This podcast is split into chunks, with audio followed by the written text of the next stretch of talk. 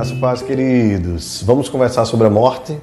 É, nós precisamos falar sobre ela. É inevitável, é uma verdade da qual nós não podemos fugir de jeito nenhum.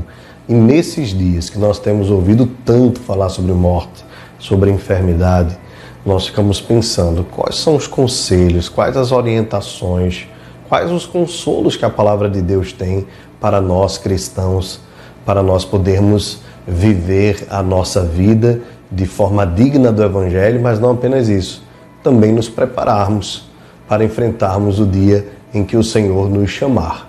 Então, nós estamos meditando já há algumas semanas sobre o livro Conselhos para Enfrentar a Morte Piedosamente, do pastor puritano Thomas Brooks.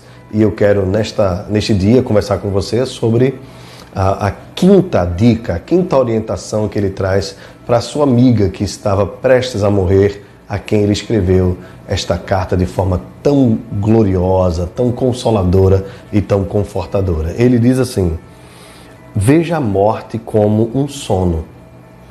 O Espírito Santo a expressou assim mais de 20 vezes nas Escrituras para mostrar que esta é a noção verdadeira, apropriada e genuína da morte.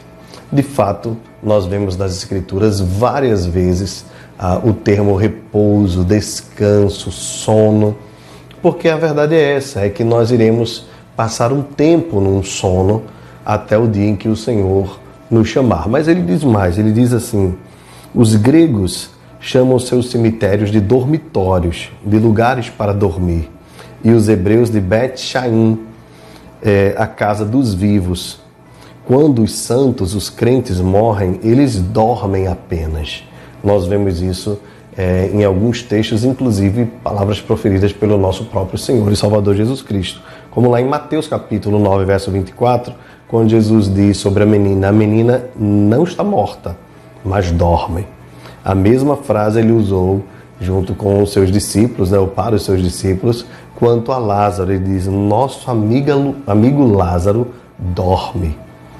A morte, portanto, para os piedosos, para os que creem em Deus, é um sono, é um descanso. Estevão, por exemplo, a Bíblia, a Bíblia diz que ele adormeceu, lá em Atos capítulo 7, verso 60. Que Davi também, lá em Atos capítulo 13, verso 36, falando a respeito da história dele, a Bíblia diz que ele dormiu. E Cristo é o primeiro daqueles que dormem, segundo o apóstolo Paulo, 1 Coríntios capítulo 15, verso 20, quando Paulo ah, orientava a igreja de Coríntios quanto à ressurreição. Então observem, sono, dorme, sono, dorme. Aqueles que dormem em Jesus, Deus trará com eles, diz o apóstolo Paulo na sua primeira carta aos Tessalonicenses, no capítulo 4, verso 14. Os santos de Deus dormem apenas quando se deitam na sepultura. A nossa vida aqui é a vida de trabalho, de glorificar a Deus com todos os recursos que nós temos. Mas vai chegar o momento, o momento do nosso sono, do nosso repouso, onde não haverá trabalho. O que chamamos de morte em tais coisas não é realmente a morte. É apenas a imagem da morte, a sombra e a metáfora da morte o irmão mais novo da morte, um mero sono e nada mais. Posso não seguir a analogia de Thomas Brooks, que existe entre a morte e o sono na profundidade que ela requer. O tipógrafo está me pedindo para concluir, ele diz: o sono é a enfermeira da natureza, guarda essa frase. O doce parênteses de todos os sofrimentos e preocupações de um homem. Bem, assim como o nosso corpo precisa do sono para repousar, para depois voltar às suas atividades renovados, haverá um dia em que o nosso corpo desfrutará de um sono mais longo, de um sono mais profundo, porém não é o fim. Haverá o um momento em que nós acordaremos, ou seja, haverá o dia da grande ressurreição. Por isso nós não devemos temer a morte porque, embora ela seja um sono mais prolongado, não é um sono eterno. Nós acordaremos, nós ressurgiremos para estar com o nosso Deus e habitaremos plenamente com Ele. Que Deus abençoe você, que você possa preparar seu coração Todos nós devemos estar preparados. Todos nós, todos nós devemos colocar as nossas coisas em ordem o tempo todo. A nossa vida aqui é um tempo tão curto.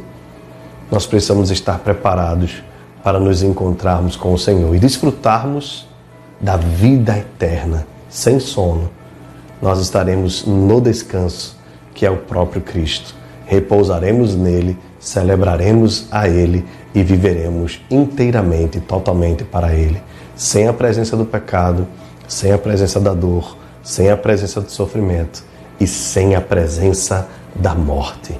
Vida eterna. Se você crê em Jesus, tudo isso está esperando por você. Portanto, não tema a morte. Viva para a glória de Deus. E o dia que chegar o seu momento, esteja pronto para descansar, porque depois você será ressuscitado para viver eternamente com o Pai. Que Deus te abençoe, graça, paz e misericórdia sobre a tua vida em nome de Jesus.